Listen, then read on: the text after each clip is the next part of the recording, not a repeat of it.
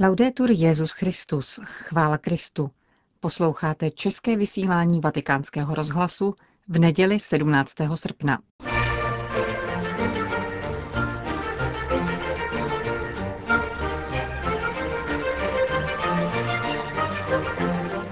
Palčivé otázce eutanázie věnuje svůj nedělní komentář otec Josef Koláček. Po něm vám přinášíme promluvu svatého otce před modlitbou Anděl Páně v Castel Gandolfu. Příjemný poslech vám přejí Josef Koláček a Johana Bronková.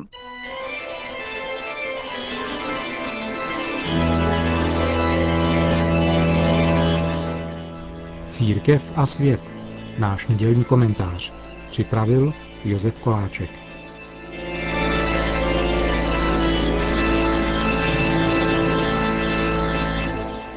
Eutanázie je vražda. Kdo provádí eutanázii, je vrah.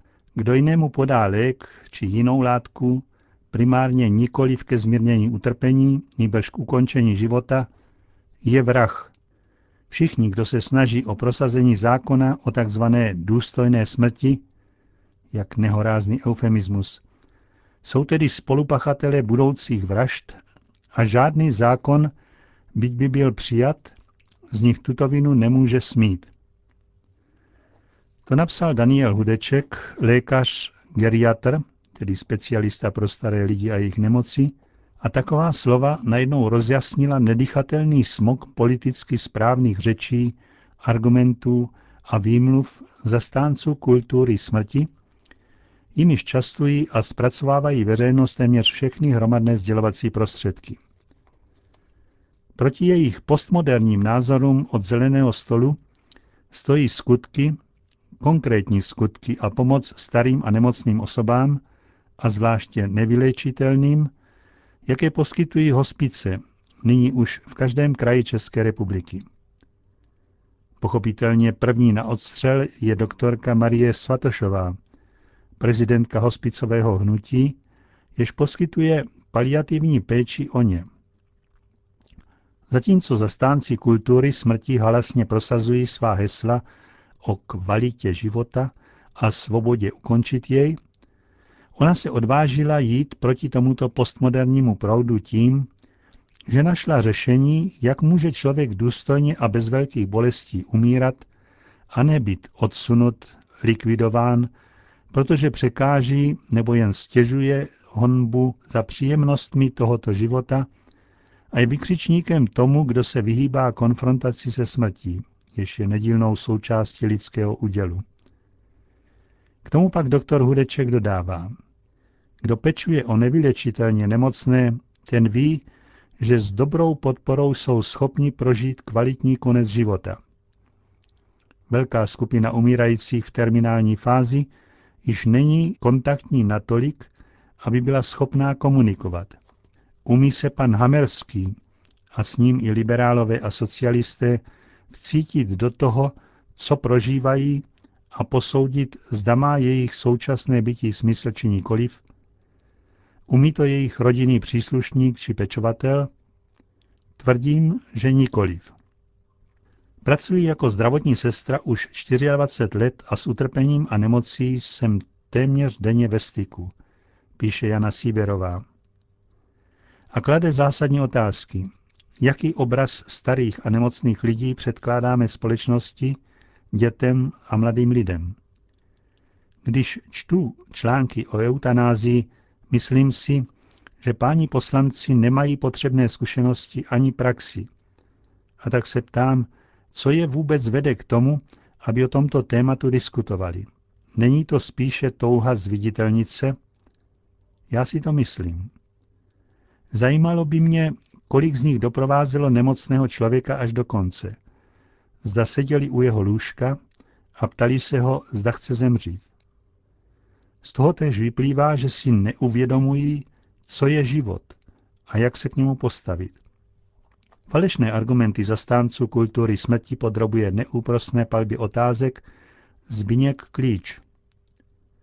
Píše, život sám o sobě je kouzelný jedinečný a technickými, vědeckými a právními prostředky nepostižitelný. Kvalita života je však použitím právě těchto nástrojů. Co je však kvalitní život? Jak jej definujeme?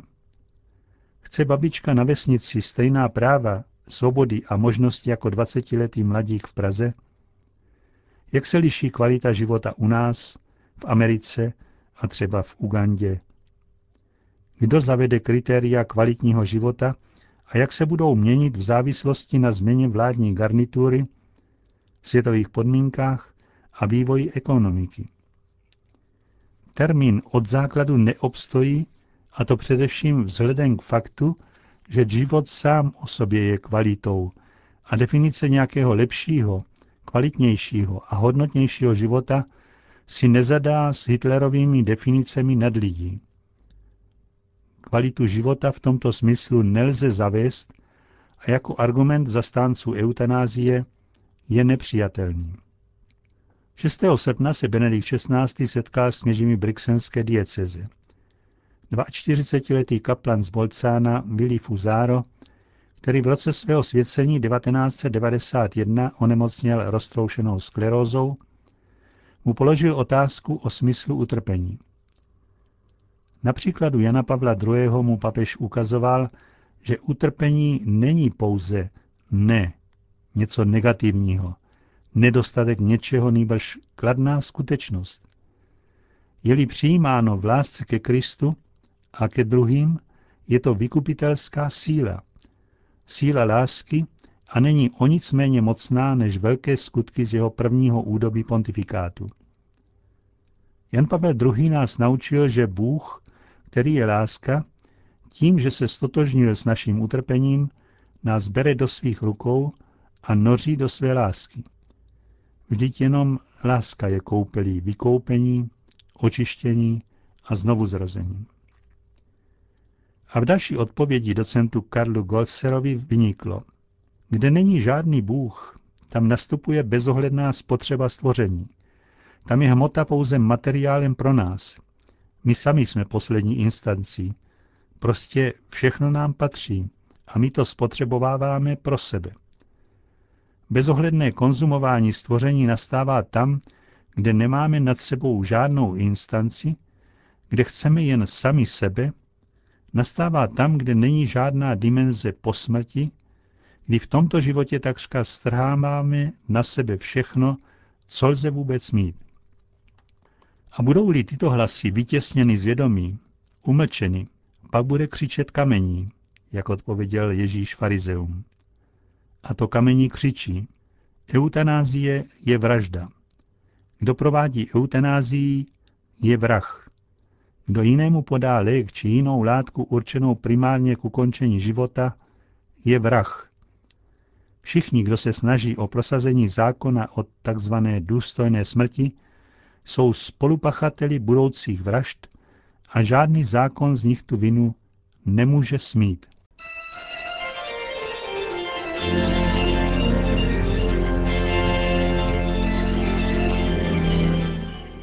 To byl náš nedělní komentář Církev a svět.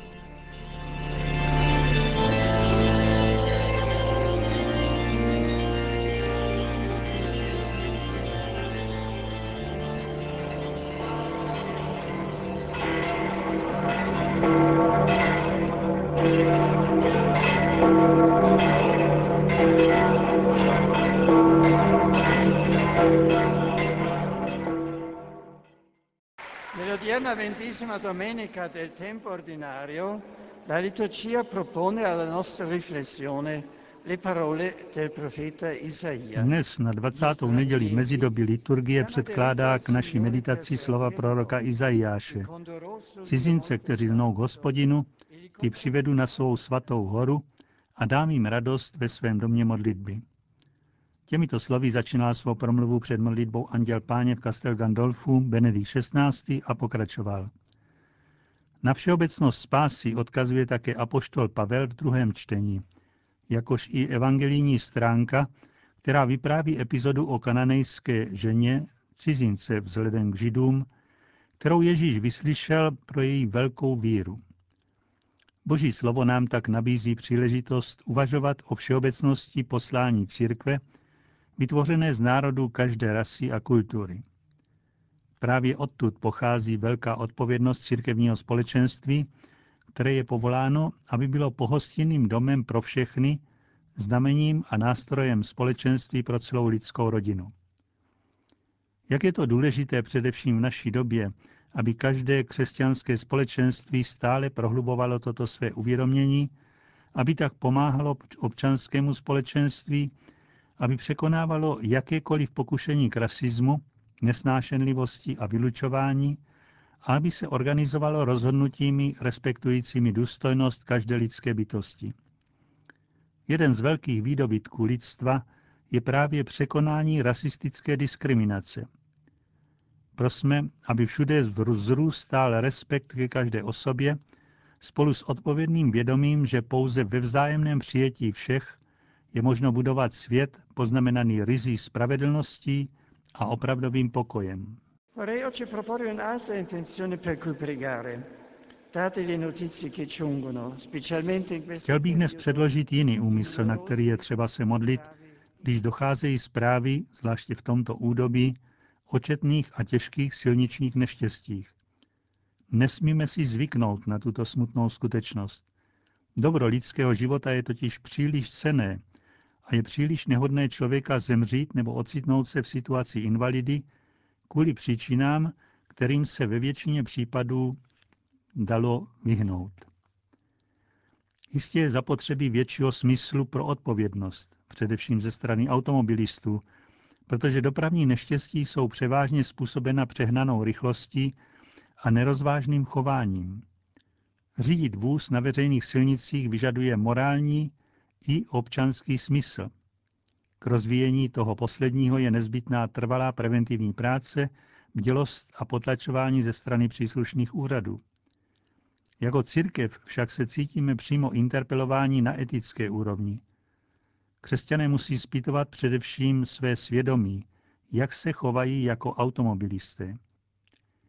Kež společenství na to vychovávají všechny, aby považovali také řízení automobilu za oblast, ve které je nutno hájit život a konkrétně cvičit blíženskou lásku. Svěřme společenské problémy, které jsem připomněl, mateřské přímluvě Pany Marie, kterou nyní budeme společně vzývat modlitbou Anděl Páně. A po společné modlitbě se zaplněným nádvořím Kastendaldovské vily svatý otec udělil všem apoštolské požehnání. Sit nomen Domini benedictum, ex hoc nunc et usque in seculum, adiutorium nostrum in nomine Domini, qui feci celum et terra, benedicat vos omnipotens Deus, Pater et Filius et Spiritus Sanctus.